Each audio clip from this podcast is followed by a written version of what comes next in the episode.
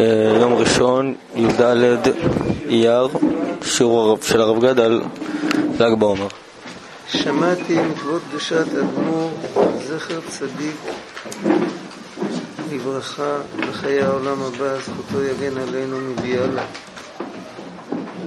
זה היה בנו, אה, תלמידו של האדמו"ר, של האדמו"ר השותק. מישהו שמע את ה... שמעתם על האדמו"ר השותק?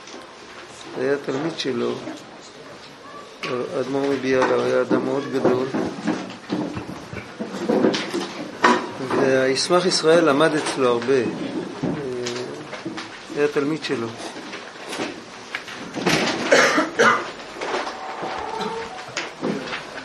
אז ל"ג בעומר אומר, אמר הרבי מביאלה, הוא כי אז הוא הוד שבהוד.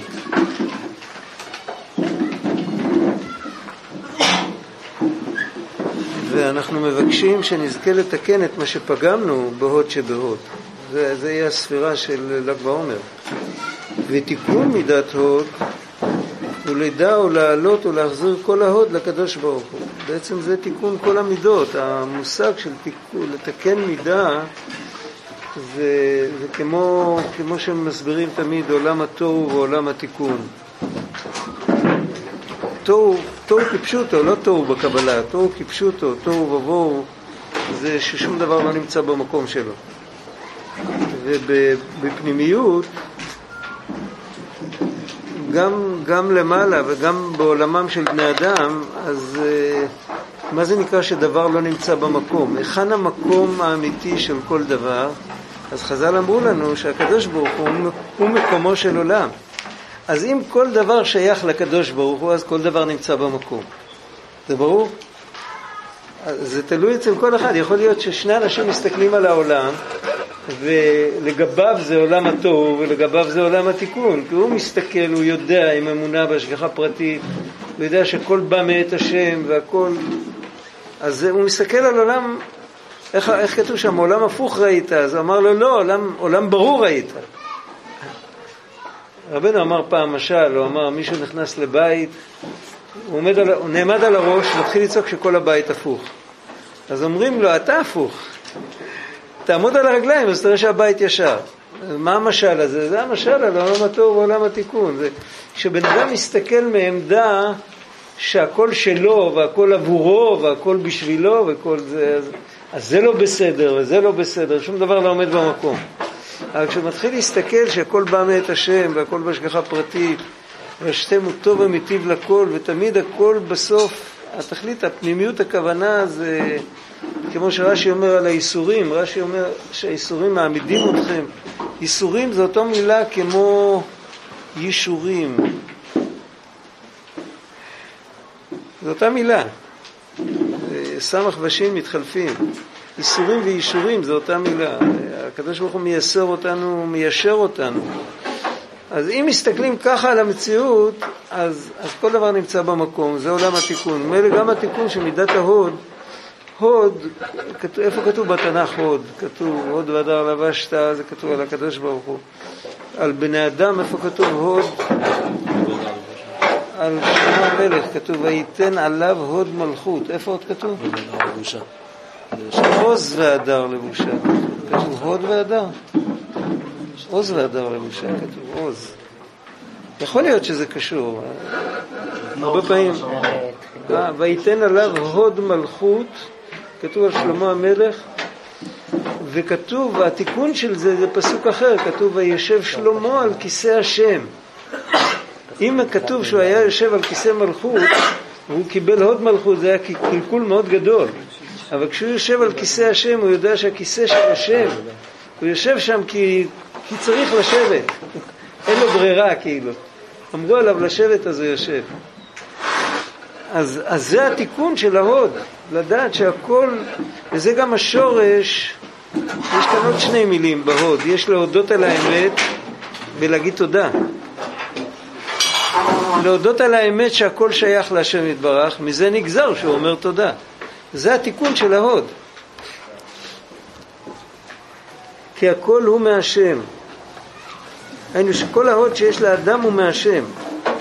וממילא לא יעלה לו שום שנאה וקנאה על חברו. פה הוא מרמז לסיפור של תלמידי רבי עקיבא, שלא נהגו כבוד זה בזה, ובל"ג בעומר הם הפסיקו למות. למה ל"ג בעומר הפסיקו למות? כי בל"ג בעומר זה התיקון של ספירת ההוד, ואז כבר מתחילים לנהוג כבוד בחברו. למה בן אדם לא נוהג כבוד בחברו? כי החבר אה, מתנהג הפוך. האם הוא מבין ששום דבר בעולם לא הפוך, הכל צריך להיות בדיוק ככה? החבר יש לו בחירה, אז הוא צריך לתקן את הבחירה שלו, אבל אני מצידי שלי אין בחירה, אז זו בחינה כמו שדוד המלך אמר, השם אמר לו כלל, על שמי בן גרה. כי יקלל, השם אמר לו כלל, השם אמר לא תקלל. אבל אה, לא תקלל, לא, איך כתוב שם? לא, לא תקלל, אה, נשיא בעמך לא טהור. לא תקלל חירש שנשיא בעמך לא טהור. דוד המלך היה נשיא בעמך, אז איך זה יכול להיות שהוא אומר על שמעי שהשם אמר לו כלל? אז הכוונה גם מצד שמעי הוא עושה עבירה עכשיו. אבל לי אין את הבחירה על, על החיים של שמעי. כשאני מסתכל על ההתנהגות של שמעי, חוץ מזה שיש לי מצווה של הוכח תוכיח, זה עוד דבר. אבל זה שאני מסתכל על מה שהוא עושה, אני לא אמור להעביר עליו ביקורת ולהגיד אם הוא אומר, אם, הוא, אם זה נכון או לא נכון. מצידי, היות שלי אין בחירה איך הוא יבחר, מצידי כל מה שהוא בוחר זה כאילו שיורד עכשיו גשם. אין הבדל. היות שלי אין בזה בחירה, אני צריך להתייחס לזה שככה זה היה צריך. אומרת, במילים אחרות, אם מישהו מכה אותי, אני צריך לדעת שאת המכה הייתי חוטף בכל מקרה. לא הייתי חוטף מכה מראובן, הייתי חוטף מכה מהקיר, או מאיזה בעל חי, שהם לא בעלי בחירה. על הניזק נגזר מן השמיים, זה ברור. והמזיק מקבל עונש על רוע בחירתו, לא על הנזק שנגרם. עם זה אפשר להבין, עם הרעיון הזה אפשר להבין הרבה הלכות. כי ככל שהבחירה יותר רעה, אז התשלום הוא יותר גדול. ולא לפי הנזק. שור מועד, יש לו נזק יותר גדול, כי לשחרר אותו זה בחירה יותר, יותר גרועה. לא בגלל הנזק שנגרם, אלא בגלל שהבחירה של האדם היא הייתה בחירה לא טובה. זה ברור, אתה יודע כבר שהוא מזיק, למה אתה משחרר אותו? וכן הלאה. אז בזה מבינים שיש כאן, זה כמו בישיבות, אומרים צווי דינים. יש כאן שני, שני הגדרות. יש את ההגדרה של אחריות של החוטא ויש את ההגדרה של התוצאות של המעשים שלו. התוצאות, אם הוא לא היה חוטא, אז היה קורה מישהו אחר היה, אז, אז בעל חי היה שובר את הכלי. מישהו שלא אחראי למעשיו. וכן כל כיוצא בזה, אז איזה גוי היה עושה את זה. אתה יהודי, למה בחרת להתנדב לבצע את הפרויקט? לך אסור. אז אתה צריך להיענש על זה. אז זאת אומרת שיש כאן שתי חשבונות, ודוד המלך אמר, בחשבון הגדול, השם אמר לו, אני הייתי צריך לכתוב ביזיון. למה מגיע לי? לא יודע, זה חשבונות שמיים. זה ששמי בן גרה התנדב לבצע את הפרויקט, באמת הוא יקבל עונש על זה, ובאמת דוד השאיר צוואה שצריך להעניש אותו, וכתוב, אני לא, אני לא זוכר איפה, מובא בספרים שמדברים על זה, שאם שמעי לא היה נענש על זה, אז, אז הוא היה מאבד את החלק שלו לעולם. הוא היה גאון, הוא היה גדול בישראל, הוא היה מחברי הסנהדרין. אם הוא היה, הוא היה יכול לאבד את החלק שלו לעולם הבא ולא היה נשאר ממנו זכר. ודוד המלך דאג שיקבל את העונש שלו כי היה צריך לקבל תיקון. ובאמת העונש, איך נתנו לו את העונש? נתנו לו את זה בשלבים, כאילו, בנה לך בית ואל תצא מירושלים. ואז כשהוא לא שמע בזה, אז הוא קיבל את העונש שלו. סיפור, מי שלא זוכר שיסתכל בפנים. תחילת ספר מלכים. אבל על כל פנים, מה רואים מזה? הגיע לו עונש, אבל היות שלדוד הגיע ביזיון, אז דוד לא רצה להעניש אותו באותו רגע. כי אם דוד מעניש אותו באותו רגע, סימן שהוא דוחה מעליו את העונש שנגזר עליו מאת השם. ואת זה הוא לא רצה. הוא רצה שכולם יבינו שעכשיו מגיע לי ואני סובל וזה בסדר וככה צריך להיות. צריך לקבל איסורים באהבה. אז אם, אם זה ככה, אפילו בייסורים ממש, שמישהו עושה לשני איסורים, כל שכן וקל וחומר, אם בן אדם רואה את חברו שהנהגתו לא מוצאת חן בעיניו, אני יודע, הוא כזה והוא כזה. תלמידי רבי עקיבא לא עשו צרות ואיסורים אחד לשני. רק כל אחד הבין שרק הוא מבין את פנימיות כוונתו של רבי עקיבא. מה הרב רוצה רק אני יודע. אתם כולכם אה, סתם שפיצים מזויפים כאלה, לא נשברים עם כל מגע בנייר. ואני יודע בדיוק מה, מה פנימיות הכוונה וכל זה, אז זה כאילו, בסדר, אז אתה יודע, אז תתקופ... אתה עומד על הראש, אז אתה רואה את כל הבית הפוך. תעמוד ישר, אז תראה את הכל ישר. וזה התיקון של מידת ההוד זה לעמוד ישר, לעמוד לכבוד השם יתברך, ולדעת שכל מה שיש זה הכל רק בא ממנו. השם אמר לו כלל, אפילו אם זה ממש כלל. אבל מה אם מוכיח תוכיח את עמיתך? אם מוכיח תוכיח, זה מקום ששייך, צריך להוכיח אותו. כי זה מצוות עשה עליי, לא כדי שהוא יפסיק לקלל. עוד פעם, כל פעם שמדובר על בחירה, מדובר על האופק של הבוחר. מה שמדובר בעולם בכללותו, בזה השם בוחר. השם הבטיח לנו שהוא נוהג מידה כנגד מידה, אבל אנחנו לא אחראים על זה. על זה הוא אחראי. על מה שהשם אחראי אנחנו יכולים להיות רגועים. זה, זה תמיד הכלל. אנחנו מתנהגים בדיוק הפוך דרך אגב, אנחנו רגועים בבחירה שלנו ואנחנו כל הזמן דואגים מה הוא יבחר. מה?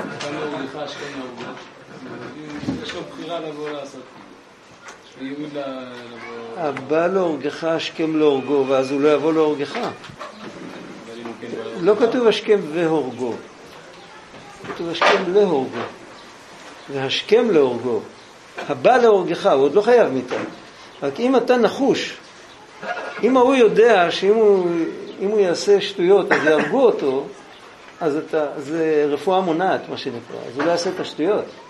שם זה גדר אחר. אין גדר בהוכח תוכיח להרוג מישהו. זה לא מצד הוכח תוכיח. זה מצד המניעה. זה, זה מה שנקרא הרתעה.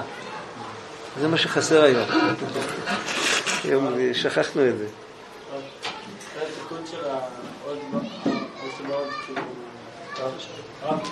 עד התיקון שבעוד שבעוד לא היה, כאילו, לא היה הדבר הזה, כאילו, מישהו יכול לומד תלמידי של רבי עקיבא, מה מעלה בתיקון של עוד שבעוד? תכף נראה, תכף נגיע, אנחנו נגיע, נגיע. אם, לא נגיע, אז תגיע לזה לבד אחר כך.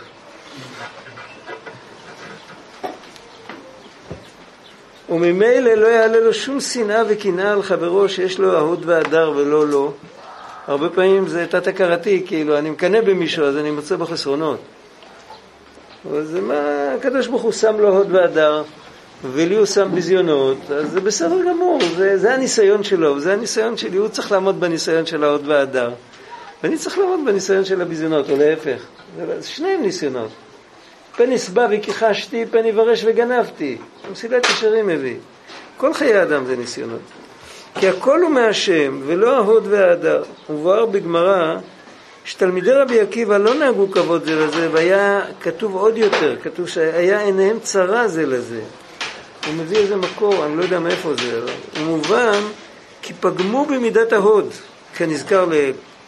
וכאשר הגיעו לל"ג בעומר למידת הוד שבהוד, שזהו נשמת ופנימיות ההוד, תיקנו מידת ההוד, ולכך פסקו מלמות.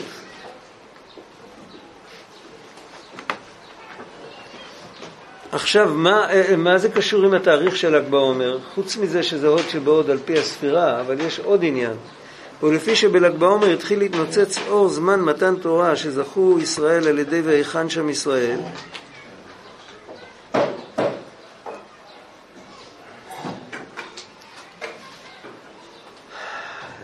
יש כאן, מתחבא כאן משהו, מתחת לפני השטח. הוד שבהוד זה כשמסתכלים על האילן של הספירות, אז הוד שבהוד זה הדבר, לא סכמטית, אבל עניינית, זה כאילו הדבר הכי נמוך. זה גם בצד שמאל וגם למטה. המלכות היא יותר למטה, היסוד יותר למטה, אבל הם לכל הפחות באמצע. ואמצע זה תמיד, זה מקום שמקבל יותר גילוי אור מאשר למטה, שביל הזהב מה שנקרא. זה הרצון השם, התגלות רצון השם זה תמיד בקו האמצעי, זה כמו טרן, טרן, כמו שתי זרועות ולב. הלב מפעיל את הזרועות, המחשבה שבלב. וימין זה תמיד המיומנת, ושמאל זה תמיד, וזה כמו שני רגליים, וזה השמאל, נצח ועוד טרן שוקין, זה הצד השמאלי שלה. אז, אז, וממתי זה מתחיל, מאיפה זה מתחיל? זה מתחיל מחסד שבחסד. זה מתחיל מהיום, מהיום השני של, של פסח. כן, וזה יורד כל הזמן, יורד, יורד, יורד. כשמגיע להוד שבהוד, אז מסתלק רשב"י. וכשמסתלק רשב"י זה חורבן גדול. כתוב שהמסתלקות של צדיקים זה יותר גרוע מחורבן בית אלוקינו, ודווקא אז השמחה הכי גדולה. למה אז השמחה הכי גדולה? כש, כש, כשהאור הזה מסתלק, תמיד זה ככה. אף פעם אור לא מסתלק כדי שיסתלק האור. אין דבר כזה. כל הצמצומים וכל ההסתרות וכל האיסורים, הכל זה כדי שיתגלם משהו חדש הרבה יותר גבוה ממה שהיה קודם. ככה זה בצמצום הראשון, וככה זה בשבירת הכלים, וככה זה ב, ב, אפילו בחורבנות. כתוב שהשם שפך חמתו על העצים ועל האבנים, אבל באותו יום שנחרב בית המקדש, באותו יום נולד משיח. ומשיח זה גדול יהיה כבוד הבית האחרון יותר מהראשון. ויש אה, יש כמה מאמרים בחב"ד, מצאתי פעם מאמר של רבי ליל מפריץ', אה, לא יודע, לא יודע מאיפה יש לי אותו. משהו מתוקתק במכונת כתיבה ישנה כזאת. מצאתי אותו מונח בתוך ספר. הוא מסביר על תשעה באב, שזה גם חורבן, זה כמו הסתלקות. הוא מסביר שזה כמו שרב באמצע השיעור מפסיק לדבר, והתלמידים חושבים שהוא כועס עליהם. והאמת שהוא רוצה להגיד להם משהו חדש, והוא לא יודע איך להגיד להם את זה, זה עד, ש... עד למצוא את המילים. אז זה סיפור. אז, אז בינתיים הם בחושך. אם יש להם דעת, אז הם מבינים שעכשיו מתבשל משהו יותר טוב ממה שהיה קודם. ואם אין להם דעת, אז היות שלנו אין דעת, אנחנו באמת צריכים לבכות. כל אחד צריך להיות במשבצת שלו, לא לשחק את הכאילו. אנחנו באמת אה, במקום הזה שחסר לנו. אבל מצד שני, דווקא בהוד שבהוד מתחיל להאיר האור של שבועות. שבועות יחסית לפסח, זה, זה כמו הבית השלישי יחסית לבית השני או הראשון. כי שבועות זה התכלית של הכל. בהוציאך את העם הזה ממצרים, תעבדון את האלוקים על ההר הזה. האור של שבועות התחיל להתגלות בל"ג בעומר. ואיך זה מתגלה, באיזה אופן זה מתגלה, שכל ההוד שייך לקדוש ברוך הוא. זה האור של שבועות. אם נבין את זה טיפ-טיפה יותר, אה, בצורה יותר מסודרת, אה, לארגן את זה יותר טוב על, על סמך מה שאנחנו מכירים, במדרש כתוב שכשהשם ברא את העולם, אז הוא גזר גזירה, השמיים שמיים להשם והארץ נתן לבני אדם. כתוב במדרש, משל למלך שגזר שבני רומי לא ירדו לסוריה, בני סוריה לא ירדו לרומי. רומי הייתה כאילו עיר הבירה, וסוריה זה היה הפרובינציה, המקום הנמוך. עמד וביטל הגזרה. מתי הוא ביטל את הגזרה? כשהוא נתן את התורה. כתוב, אה, וירד השם על הר סיני, זה שהעליונים ירדו למטה, ואל משה אמר, עלה אל האלוקים. עלה, אה, השם ירד ומשה עלה, אז התחתונים עלו למעלה. וזה ביטול הגזרה. עכשיו, מה המשמעות שהקדושה יורדת למטה והתחתונים עולים למעלה? המשמעות של זה שמרימים את הצד התחתון של המציאות. דיברנו על זה הרבה פעמים, כשבן אדם שוקע בבוץ, אז קודם הרגליים שוקעות. הדבר האחרון ששוקע זה הכיפה. כן? עכשיו, כשמוציאים בן אדם מהבוץ, אז הוא עדיין לא יצא כולו מהבוץ עד שלא רואים את הרגליים שלו. מתי אפשר להגיד שהוצאתי אותו? זה המשה. משה משה את בני ישראל. הוא הוציא אותם ממצרים, אבל מתי הם יצאו כולם? כתוב שהם התגעגעו למתן תורה, כתוב בר"ן, שבשביל זה השם נתן להם את זה בתור מצווה. אז המצווה מסודרת יורד, יש גם סדר הפוך. יש, יש בקבלה סדר שזה מתחיל ממלכות שבמלכות, זה עולה עד, עד חסד שבחסד, אבל זה, זה לא נוגע לפשט של העבודה שלנו. הפשט של העבודה שלנו, שיש התערותא דלאל הגדולה בפסח, ואז לקראת, מה מתרגש מההתערותא דלאל של פסח? הכוחות הנעלים שלנו, לא הרגליים, הלב. אז חסד שבחסד, אז אפשר לתקן את, החסד. אחר כך מגיעה גבורה, אחר כך מגיעה תפארת. בהוד שבהוד האור מגיע עד המקום הכי נמוך, וכשהוא מגיע עד המקום הכי נמוך, זה, צריך, זה כמו האינדיק, צריך לשבת מתחת לשולחן וללקט פירורים. אז, אז הבר דעת מסתכל על זה, הוא לא יודע שזה הוא בעצמו, הוא כאילו, יש חלקים ביום שהוא מתחת לשולחן ללקט פירורים, ויש חלקים שהוא המחקר, והוא הזה, ו...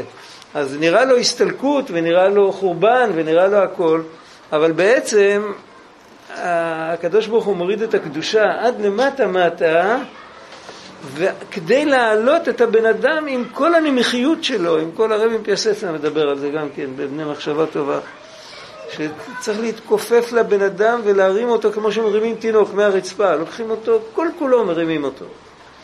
וזה מה שהקדוש ברוך הוא עושה לנו בספירת העומר, והעניין הזה מאיר, ככל שהאור של פסח נעלם יותר, אז אפשר להרגיש, זאת אומרת, כמו התלמיד, התלמיד החכם, הוא מבין, לא תלמיד חכם, התלמיד החכם, הוא מבין שהרבו שותק, שהוא הולך להגיד לו עכשיו דבר חדש הרבה יותר גבוה ממה שהיה קודם. זאת אומרת, היהודי החכם, כשמגיע ל"ג בעומר, הוא מתחיל לרקוד. זה ברור, זה, זה העניין. ואז כל כך טוב לו שהוא כבר לא מקנא באף אחד. הוא, למה הוא רוקד? כי הוא פוגש את הקדוש ברוך הוא. קודם הוא היה באיזה יער, הוא לא, אין, כאילו לבד לגמרי, פתאום פוגש את הקדוש ברוך הוא, אל תוך הנמכיות שלו, העירו לו מלמעלה שהקדוש ברוך הוא נמצא איתו. האחות שלו זה מתחת לגבורה. זה בצד שמאל זה... גם בצד שמאל וגם למטה. אז האחות שלו, אז זה לא, זה לא דינים, הרב... זה דינים, זה הכי נמוך. זה הצמצום הכי גדול. כל מה שהוא מלמד פה זה שה... איך, איך לקרוא לזה, הכוונה של הצמצום הוא כדי לגלות. אז זה כדי לגלות למקום כזה שחייבים לצמצם כדי לגלות קצת, ולגלות הקצת הזה זה כמו להוריד את החבל יותר נמוך, ואז שגם קטנים יותר יוכלו לתפוס בחבל, אחר כך מישהו יתפוס בחבל וירים אותם למעלה. כל הסדר התפילה שלנו הוא כזה, כתוב רבנו הקדוש כד מעביר ידה על עיני, אז הוא קרא קריאת שמע, אפילו ברכות קריאת שמע עוד לא תקנו. אחר כך תקנו ברכות קריאת שמע. למה? אם יהודי יגיע מהרחוב, יגיע מהמקווה, ישר יקרא קריאת שמע, הוא לא יפעל כלום, כאילו. הוא יקיים את המצווה, אבל בנפש הוא לא יפעל כלום. אז כותבים לו שהשם יצר את האור ואת החושך ואת המלאכים, והוא עזב את כולם ובחר בבני ישראל. יש סדר שלם ברכות קריאת שמע. אחר כך ראו שגם זה לא מספיק, שחררו את החבל יותר נמוך. תקנו ברוך שאמר וישתבח ופסוקי די זמרה ו... עלו את השם מן השמיים, עלו את השם מן הארץ, צנינים וכל תאומות. או לפני שהוא מתחיל לדבר על מלאכים ועל עם ישראל, הוא מדבר על הדומם צומח חי. אחר כך הוא שגם זה לא מספיק. אז שחררו את החבל יותר נמוך, והודו להשם קראו בשמו, קורבנות, ברכות, הש... אה, ברכות השחר, קדמיתר משנתה, אחר כך תקנו מודה אני, ומודה אני אפשר להגיד אפילו בידיים טמאות. כל פעם הורידו יותר נמוך. זה, זה אותו רעיון. שיהודי איכשהו פותח את העיניים עוד עם קורי השינה, שיהיה לו מיד קשר עם הקדוש ברוך הוא. וודאי שזה במוחין דקטנות לגמרי, הוא עוד מקטר על השעון שהעיר אותו וכל זה. אבל, אבל בלי זה לא יהיה לו, זה המדרגה הנמוכה ביותר שיכול, עם זה הוא יכול לעלות. זה כמו אחד שלא יכול, אה, בית המקדש היו מדרגות של אה, אמה או חצי אמה, חצי אמה. כל מדרגה גבוהה, כמה? חצי אמה, שילחה חצי אמה, גבוהה חצי אמה. 25 סנטימטר, יהודי נהיה זקן, הוא צריך מדרגות של 18 סנטימטר. הקדוש ברוך הוא נותן לו. חוץ מזה שאסור להיות זקן, זה עוד עניין. לא, מה יוצא שהעבודה עד אז בעצם? העבודה, העבודה עד אז זה כמו התערותא דלעילא, זה כמו זה כמו שאתה בא בליל שבת לכותל והאטמוספירה הזאת מרוממת אותך, זה מאוד נחוץ. זה צריך דבר כזה. זה, בל"ג בעומר ברשב"י אתה גם מקבל דבר כזה. אבל מצד שני, בל"ג בעומר יש את שני הנקודות. הצדיקים אמרו על ל"ג בעומר שבחוץ זה שמחת תורה, בפנים זה פורים, בפנים זה יום כיפור. על הציון בוכים את הנשמה. בחוץ רוקדים כל היום. וזה אותם אנשים, מתחלפים כל הזמן. פעם זה בוכה, פעם זה רוקד. כי בל"ג בעומר יש את שתי הנקודות. בכלל אמרו על ל"ג בעומר שהוא יום, הוא יום עת רצון כמו יום כיפור, יש איזה חשבון, מה החשבון? יש חשבון קבלי בזה, שספירת ההוד באושפיזין זה כנגד אהרון הכהן, והשיא של העבודה של אהרון הכהן זה יום הכיפורים. אז הוד שבהוד, כל השבוע זה, זה ספירת ההוד, כל השבוע צריך להיות באוהב את הבריות ומקרבן לתורה, וכל השבוע זה עת רצון, ובפרט ההוד שבהוד.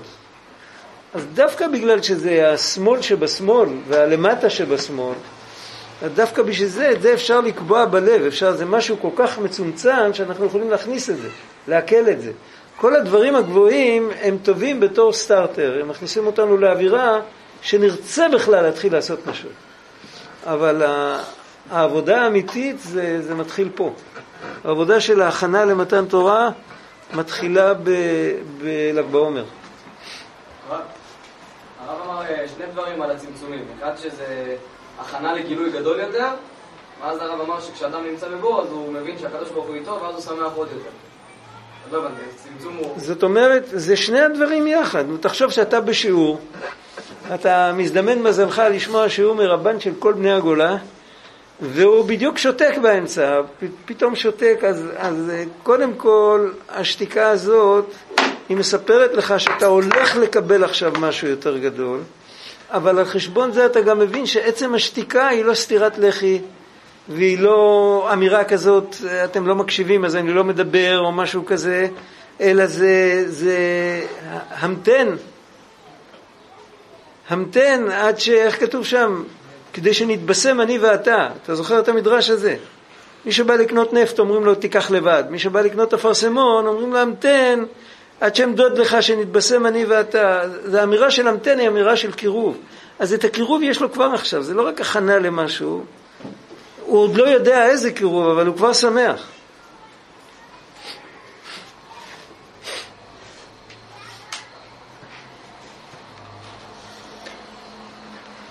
ולפי שבל"ג בעומר התחיל להתנוצץ אור מתן תורה, ומתן תורה, איך ישראל זכו, הם זכו למתן תורה על ידי הוויחן. זה גם חידוש גדול. זה לא כתוב, כתוב שבכל החניות הם היו בתרומות ובמחלוקת, כשהם באו להר סיני, אז כאילו המש... המקום השפיע עליהם שהם אה, היו באחדות, וכאילו קיבלו את זה מתנה. כאן הוא אומר הפוך, בגלל שהם היו באחדות הם זכו לקבל את התורה. כנראה יש את שתי הבחינות. שזכו ישראל על ידי ויחן שם ישראל, אני חושב שכל אחד ואחד היה לו חן בעיני חברו. ויחן זה מלשון חן. זה פלא נפלא, זה רמז, זה לא הפשט. ועל ידי זה נעשו כאיש אחד בלב אחד. יען כי ידעו למה, מה זה האיש אחד והלב אחד? זה האחד יחיד ומיוחד. זה השם אחד. יען כי ידעו כי החן וההוד וההדר הוא מהשם. לפיכך היה לאחד חן בעיני חברו, ולא להפך חס ושלום. וכאשר הופיע על תלמידי רבי עקיבא המאור הזה, על ידי זה תיקנו גם הם עמידת ההוד. ולכן הם באמת הפסיקו למות. כל הזמן שהם לא נהגו כבוד זה בזה, אז הם היו תחת השפע של עולם התוהו כפשוטו. הסיפור של תלמידי רבי עקיבא זה ממש משל על הסיפור הקבלי של שבירת הכלים של עולם התוהו. כל, כל היסודות שיש בסיפור הזה, יש בסיפור הזה. מאן דנפיל מידה רגעי קרמת, ולא היה התקללות בין, ה, בין הספירות, לא, היה, לא נהגו כבוד תלמידי רבי עקיבא זה בזה, מי שמסתכל על ה... זה ממש אותם מילים רק בשפה אחרת, אותו דבר. וברגע שזה תוקן, אז גם זה תוקן.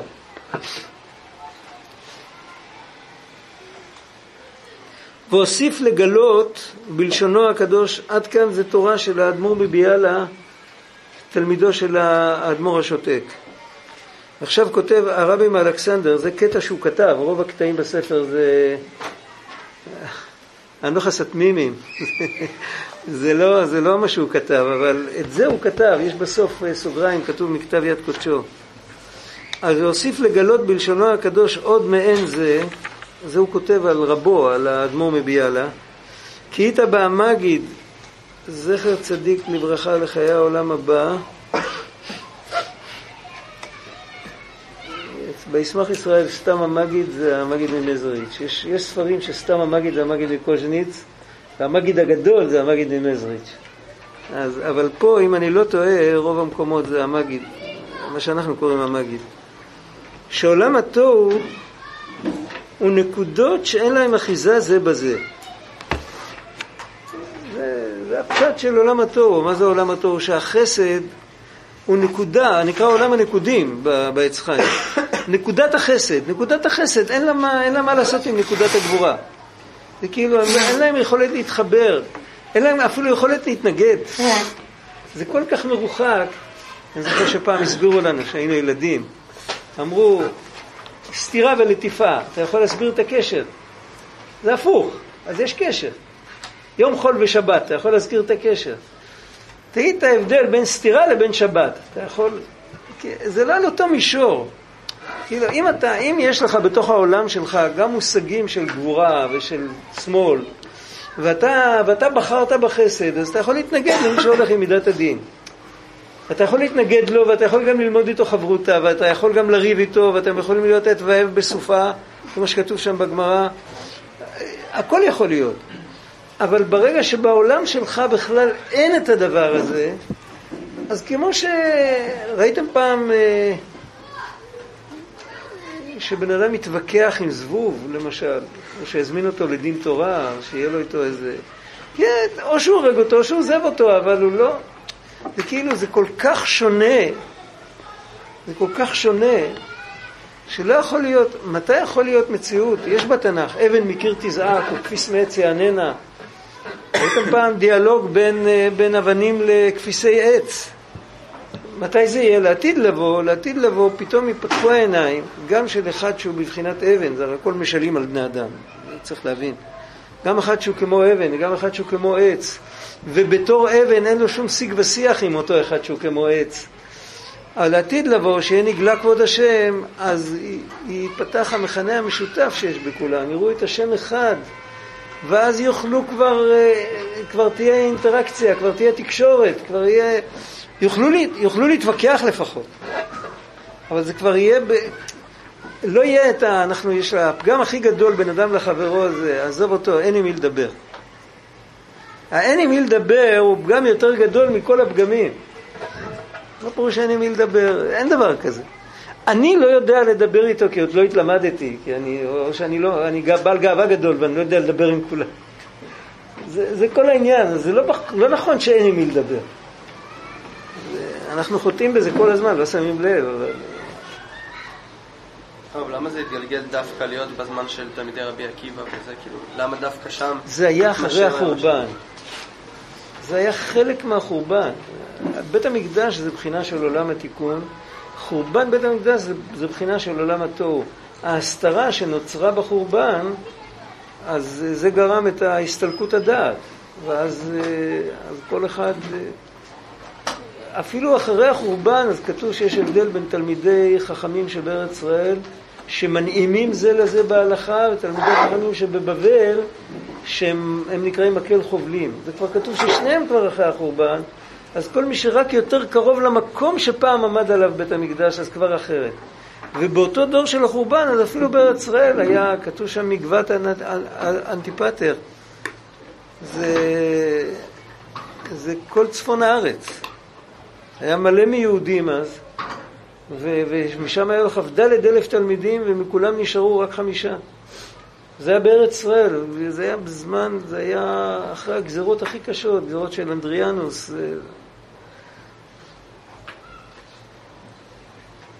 היה העלמה של, העלמה ברוחניות גדולה. זה קשור לכל מה שהרב אומר, שכדי שיגיע אור יותר חדש, אה, חדש וגדול, צריך לחזור לתוהו ואז... כן, כן, זה, זה תמיד ככה. זה, על כל גילוי חדש יש עניין של ייסורים ושל... אה, אה, רבנו כותב בליקוטי מהר"ן שלמקשה ללד צריך להגיד מזמור לתודה. מזמור לתודה זה תיקון ההוד. אה, מה זה מקשה ללד? שצריך להיוולד יהודי חדש, אז יש איזה העלמות. כל יהודי חדש מביא גילוי אלוקות חדש בעולם. רבי נתן ככה מסביר את זה. אז זה, זה ככה. זה. כל פעם שמתעורר משהו, כשיהודים אחרי החורבן רוצים להתחיל מחדש, לקחת את עצמם בידיים ולהגיד, אף על פי כן, נפלתי, קמתי, כי יושב בחושך השם אור לי. יש קליפות שזה מפריע להם, באותה תקופה גם הנצרות התפשטה מאוד. זה היה דור של הסתר פנים נוראי, ובשביל זה הקדוש ברוך הוא אז שלח את הנשמות הכי גבוהות, זה יחידי סגולה כמו רשב"י וזה, שהם הם פתחו איזה פתח שיוכלו לעמוד בכל החושך הזה.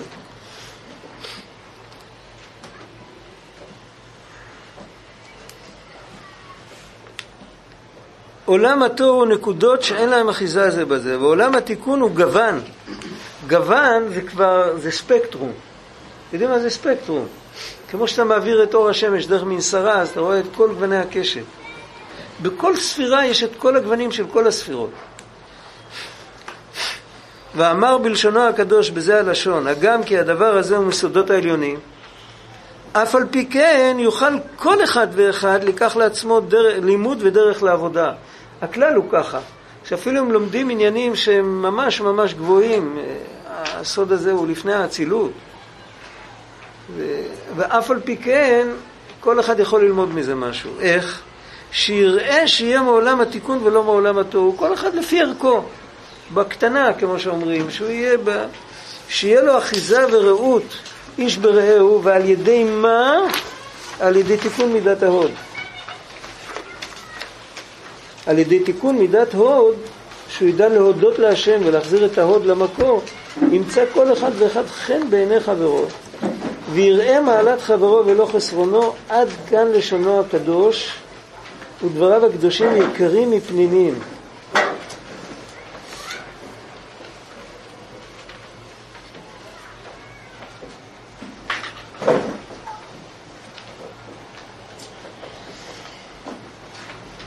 טוב, למה דווקא הוא בחר את הביטוי הזה? נשאיר את זה לדרשנים. בדבריו הקדושים נתפרש הנודע כי נצח והוד נקראים לימודי השם.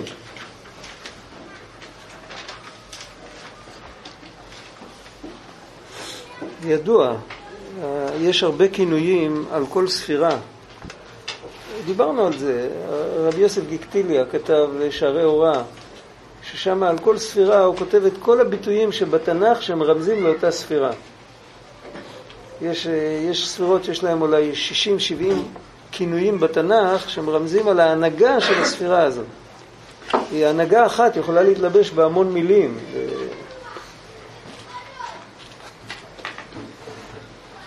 ואחד מהכינויים של הספירות, נצח ועוד תמיד מופיע ביחד. גם בשירת הבקשות יש, אה, יש סידורים שזה מופיע בזמרות בסעודה שלישית. זה בעצם חלק משירת הבקשות. ויש, אה, כן מסתתר בשפחיר חביון, אז שם על כל ספירה יש בית, ועל נצח והוד ביחד יש בית. אה, איך זה מתחיל? מימין ומשמאל ינקת הנביאים. מימין ומשמאל ינקת הנביאים, נכון. זה הולך תמיד יחד. נצח והוד, טרן שוקים, אי אפשר לעמוד על רגל אחת. בידיים, בשני ידיים אפשר לבצע הרבה פעולות ביד אחת. חסד וגבורה לא תמיד הולכים יחד, אבל כל ה... כל בנמוך צריך תמיד שניים. יש שם נצח גם לבד. לנצח על מלאכת בית השם. נכון. גם לבד. ואחרי זה יש נצח ועוד ביחד. אין הוד לבד. אתה צודק. איך מתחיל הנצח שם? אה, איך? עיקר זכות אבות יגן עלינו. כן. מבור גלות לנו ועלינו. זהו, אז שם כתוב לנצח על מלאכת בית השם. נצח יש לבד, הצד הימין, אבל הוד יש רק עם הנצח ביחד. אף פעם הסביר נראה לי שנותנים בעיטה, צריך לשים את הרגל מאחורה. נכון? אז יש את הרגל. כן, כשהולכים אחורה צריך לדעת ללכת. זה לימוד גדול. עכשיו, מה זה העניין? למה הם נקראים לימודי השם? הוא לא מדבר עכשיו, אה, יש, יש הרבה פירושים למה נצח ועוד נקראים לימודי השם. אבל כאן הוא מדבר על, ה, על הנקודה שאפשר ללמוד מהוד, או מנצח והוד, לעבודת השם, שהלומדים בתורת השם נחוצים להם לתקן מידת ההוד. מאוד נחוץ, דווקא אצל תלמידי חכמים. מי שנמצא בשוק, אין לו את הניסיון של ההוד. אף אחד לא, אף אחד לא מכבד אותו, אף אחד, אין לו הוד. אז אין לו בעיה להגיד שכל ההוד שייך להשם. אבל אחד כזה שהוא תלמיד חכם, וכולם מכבדים אותו, וזה, אז uh, הוא צריך לזכור שכל ההוד שייך להשם. וכידוע שנצח ועוד הם תרי פלגי גופה. גם זה מרמז, מרומז, לאהבה ואחווה שצריך להיות בין התלמידי חכמים. ולדע שאחד תלוי בחברו, ועל ידי זה, על ידי הידיעה הזאת, הם לומדים זה מזה ונוהגים כבוד זה בזה, כבית שמאי ובית הלל. כמאמר חז"ל ביבמות, כתוב על, על, על כמה, כמה, איך זה נקרא, על כמה איך תמצא, על כמה, כמה אפשרויות שלפי בית שמאי זה אסור, לפי בית הלל זה מותר, ולכאורה הם לא יכולים להתחתן, אז, אז כתוב שהם היו מודיעים זה לזה. היה להם את הרשימה, כל מקום שבית שמאי נהגו כבית שמאי, הם דאגו שבית הלל לא ייכנסו למשפחה הזאת. זה עוד היה לפני שנקבע הלכה כבית הלל. הם נהגו כבוד זה בזה. ללמדך שחיבה ורעות נהגו זה בזה לקיים מה שנאמר והאמת והשלום אהבו. ולהפך חס ושלום, אם אינם מבינים כי הכל הוא מהשם ועוד והדר לפניו, אז הם המתגאים זה על זה ואינם שמים לב לדברי חברו. פעם אמרתי לכם את זה, אני לא זוכר מתי זה היה, אבל uh, תחשבו על בן אדם שצריך לשחרר בורג, תפוס. יש פה בורג, תקוע פה, יש למטה מוטרה, בורג כזה... בורג, בורג, כן. בורג 7-16, כזה בורג, וצריך לשחרר אותו, כבר מלא חלודה, לוקחים שני מפתחות, אחד שמים למעלה ואחד שמים למטה, ומחזיקים קונטרה עם יד אחת, עם היד השנייה פותחים. מגיע ילד, הוא לא מבין, הוא מנסה, כשהוא מסתובב רק עם מפתח אחד, הוא מסתובב נהדר. אז הוא אומר, אבא, אתה, אתה מפריע לעצמך. אבל אם הוא לא יחזיק קונטרה זה לא ייפתח, זה יסתובב על ריק. שניהם יסתובבו ביחד. כל הפעולה כאן היא נוצרת מזה שכל אחד עושה את ההפך. קחו שתי ידיים. מתאימות? תנסו להחליף כפפה מהיד הזאת ליד הזאת. כפפה של חורף, לא הכפפות החד פעמיות. זה לא עולה. זאת אומרת, יש כפפה שמותאמת לזה, והיד הזאת היא הפוכה. בגלל שהיא הפוכה אז היא מתאימה ויכולה לעשות ביחד עבודה. צריך להבין את זה, וכל האיברים הזוגיים שיש בגוף, וכל ה, הזוגיות שיש בעולם, אם כולם היו נראים אותו דבר, לא היה קיום לעולם. כל הקיום של העולם זה שאחד יש לו, אחד הוא בית שמאי, ואחד הוא בית הלל, אחד יש לו ראש שנוטה יותר לחסד, ואחד... האיזון שבין שניהם, דווקא את ההפוכים צריך להושיב חברותה. הם יכולים להשלים אחד את השני.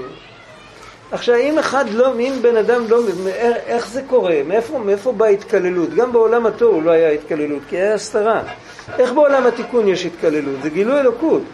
כשיש גילוי אלוקות, אז כל אחד מרגיש שהוא חלקי, וכדי לקבל את השלם הוא צריך להסתייע עם ההפוך.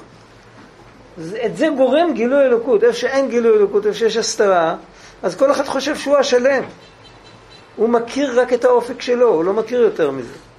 גם, גם למטה, במציאות שלנו, בן אדם שהוא חלקי, כולנו רק חלקיים. ואם הוא לא רואה, את ה, הוא לא רואה שהשלמות נמצאת בדיוק בהפך שלו, אז הוא לעולם ועד, הוא לעולם ועד נשאר חלקי. ובפרט אם הוא מגנה את השני. וזה באמת, זה צריך לדעת, זה בפרט, אה, בפרט אצל, ככל שיותר מתפתחים ויותר עובדים את השם ויותר לומדים תורה, הדבר הזה יותר טעון תשומת לב. צריך יותר לשים לב לדבר הזה, שלא, שלא תהיה דעתו זכה עליו, כמו שאמרו חז"ל. צריך מאוד להיזהר מזה.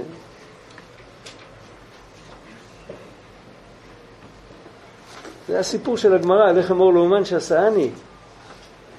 אז בסיפור ההוא, הוא היה אומר, לך תגיד לקדוש ברוך הוא, אמר, תגיד לאומן שעשני שהוא לא עשה טוב. מה הוא התכוון להגיד לו? אותו אומן שעשה אותך ככה, אותו אומן עשה אותי ככה. וכמו שהמציאות משתלמת על ידי זה שאתה נוכח בעולם, ככה גם אני נותן את החלק שלי. צריך להיות גם כזה וגם כזה. אחרת העניין לא שלם. רק להאמין בזה או גם להבין את זה? כאילו, אני צריך להבין מה יש בסאטמר?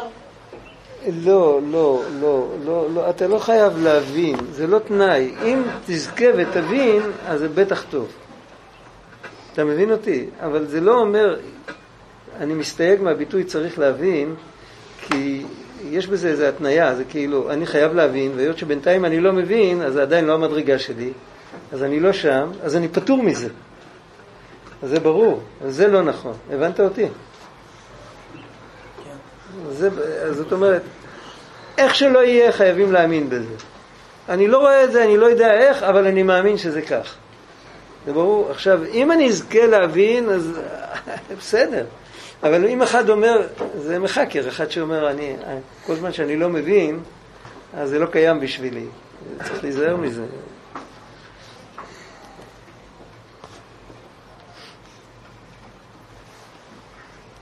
הרב, זה לא יוצר טשטוש של כל אחד של המדרגה שלו? מה הוא אמר? לא יוצר טשטוש, כל אחד... לא, לא, לא, זה לא טשטוש, זה לא... מי שאל? אם תחשוב רגע, תראה, אני לא צריך אפילו להגיד לך, אם תחשוב רגע, תראה שזה לא זה. זה ששתי ידיים יכולות ביחד לעשות פעולה משותפת, ויד אחד לבד לא יכולה, זה יותר טשטוש? או שזה עושה בירור? כן, אבל אם, אם, אם בית שמאי, אם שמאי אומר משהו מסוים לעשות, והלל חולק עליו לגמרי, אז כן, צריך להילחם בשמאי עד הסוף. לא, יש, כן. לא להילחם, אתה צריך לעשות את מה שבית הלל אומר, ואתה צריך להאמין שאם שמאי לא היה אומר להפך, היה חסר משהו בעולם. אבל צריך להוציא מהדעה שלו, מה? זה, ש, זה שפוסקים הלכה כבית הלל, זה שהאמירה של הלל נתקבלה להלכה בעולם שמנסר בחללות דעת בית שמאי, או שדעת הלל הייתה נקבעת להלכה בעולם שלא קיים בו דעת בית שמאי, זה היה נראה אחרת לגמרי. איך אני לא יודע? זה ברור. אז זה לא נוגע לקיום שלי. זה, זה נוגע בגדול, אני כבר מקיים אחרת, אני כבר חי בעולם שיש בו גם הסתכלות של בית שמאי. בית שמאי נמצא אצלי בנפש. בידיים אני צריך לעשות כמו בית הלל. אבל אם אני שולל את בית שמאי, אז אני מוציא אותו גם מהנפש. זה התחלה של הסבר, כן, אבל כל זה איננו שווה, זה לא מסביר עד הסוף. הפעם מישהו אמר דבר פשוט, שלומדים את שיטת בית שמאי, מותר ללמוד לפני ברכת התורה. אסור להוציא דברי תורה מפיו עד שיברך. אז סימן שזה תורה, אם זה תורה זה אמת. אז יש איזה תפקיד, אז זה עושה, זה פועל משהו, העולם מקבל חיות גם מזה.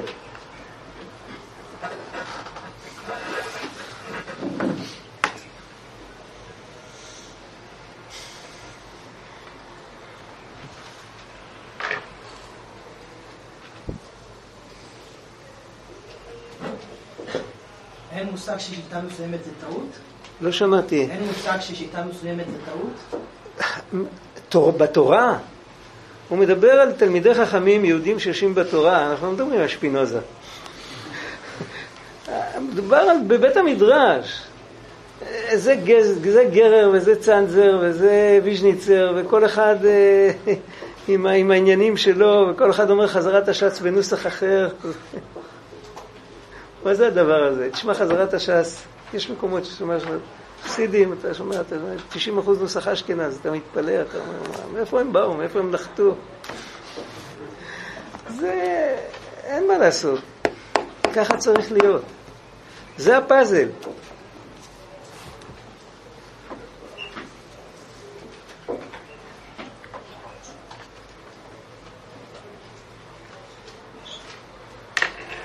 הרב קוק אמר פעם על רב חיים יוסף זוננפלד, הוא לא היה הקנאי הכי גדול בירושלים, חיים יוסף, רבי יוסף חיים זוננפלד, הוא לא היה הקנאי הכי גדול.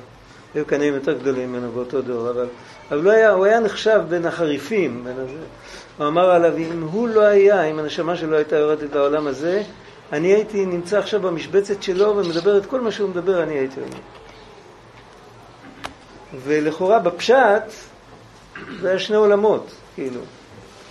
וככה הוא אמר. היו עוד, יש עוד סיפורים על זה, יש עוד הרבה סיפורים על... אה, לא לכולם זה מתאים, אז לא תמיד מספרים את זה. אבל... אה,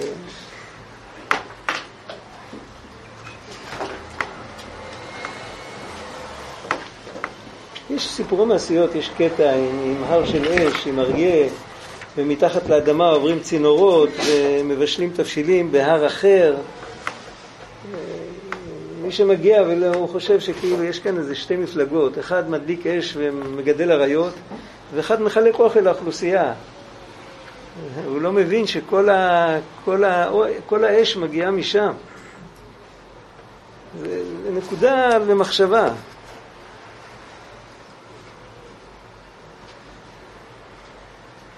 וכדרשת חז"ל על הפסוק חרב אל הבדים ונועלו. הגמרא אומרת חרב אל תלמידי חכמים שיושבים בד בבד ועוסקים בהלכה. לשבת בד בבד זה אה, לא, לא, לא ללמוד עם חבר, כל אחד לבד.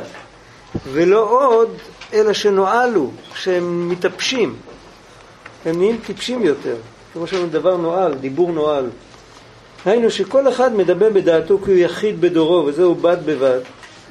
ואף אמנם, הוא אומר, זה יכול להיות אפילו אם כן חברותה, אם ילמדו שניים יחד. כל אחד מדבר בנפשו כי הוא. חסידים הסבירו שדיבוק חברים, אחד מ-48 דברים שהתורה נקנית בהם, זה שכל אחד יחפש לקבל מחברו, כמו שכתוב בתרגום על וקרא זה אל זה, ומקבלין דן מן דן. אבל אם כל אחד מחפש רק לתת, אז זה חורבן. וכן חברו מדמה בנפשו. ממילא לא יחכמו מלימוד הזה, ויפגמו בזה בקדושת יקרת התורה הקדושה אשר מחוכמה הילה נפקד. וממילא נוגע הפגם בחוכמה מוחה, ומזה הם מתאפשים ולא יחכמו. הקדוש ברוך הוא נותן חוכמה לאדם, אבל הוא צריך להתנהג עם האדם כמו שמגדלים עץ. צריך לדעת מתי לתת לו מים, מתי לתת לו זבל, מתי כן לגזום, מתי לא לגזום. אם בן אדם מתנהג עם העץ הפוך ממה ש, שצריך, אז העץ, העץ הוא עץ, אבל הוא לא, הוא לא מתפתח. השם נתן לאדם חוכמה, והתנאים של החוכמה זה להיות בענווה, להיות בדיבוק חברים, להיות אה, אדרבה, שנראה כל אחד מעלת חברנו, זה התנאים של החוכמה, שם החוכמה יכולה לשרות. קודשא בריחו לא שריה באתר פגים, בכן אוהבינו כולנו כאחד באור פניך. אור פניך זה כמו חוכמת אדם תאיר פניו, זה האור של החוכמה מתקבל כשכולנו כאחד. ואם לא, אז החוכמה לא מתקבלת, אז הבן אדם רק מתקלקל יותר, הוא, הוא הופך להיות טיפש. כל גיא שותה, אמרו הקדמונים. אחד שהוא בעל גאווה, הוא הופך להיות טיפש במשך הזמן. והתורה הקדושה היא עץ חיים, ונותנת חיים לעושיה.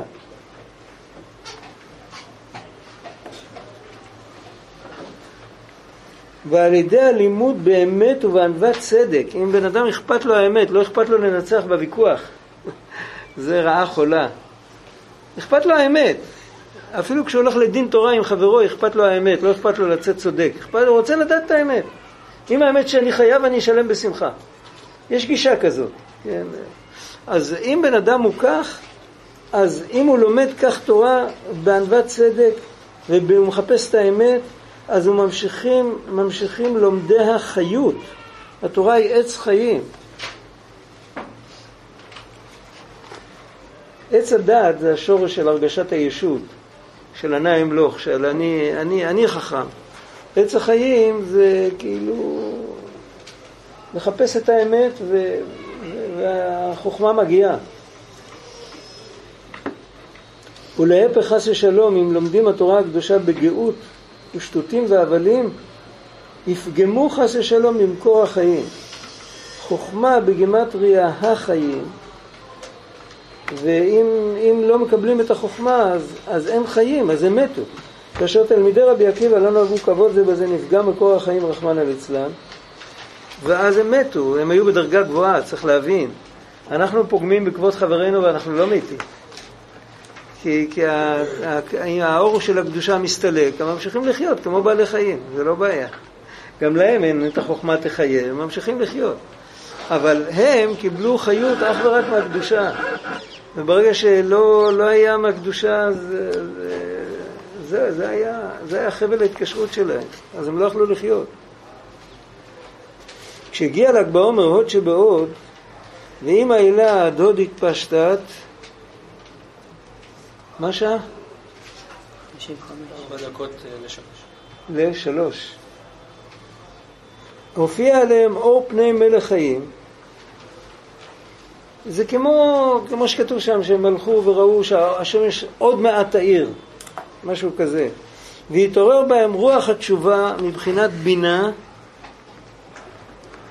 ולבבו יבין ושב ורף עלו. על פי קבלה, השורש של התשובה זה מהבינה.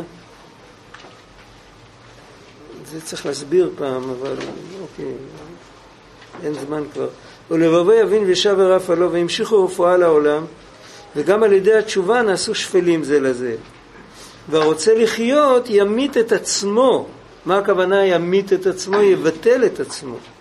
ועל ידי זה המשיכו רפואה וחיים לעולם.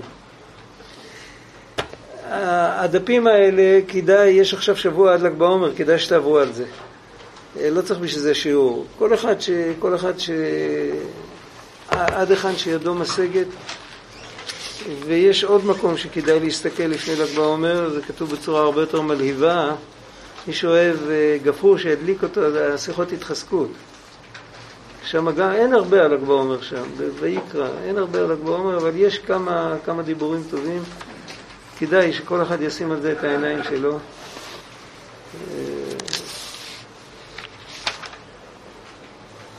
זה היה רק בשביל לעורר את העניין, כל מה שישבנו עכשיו.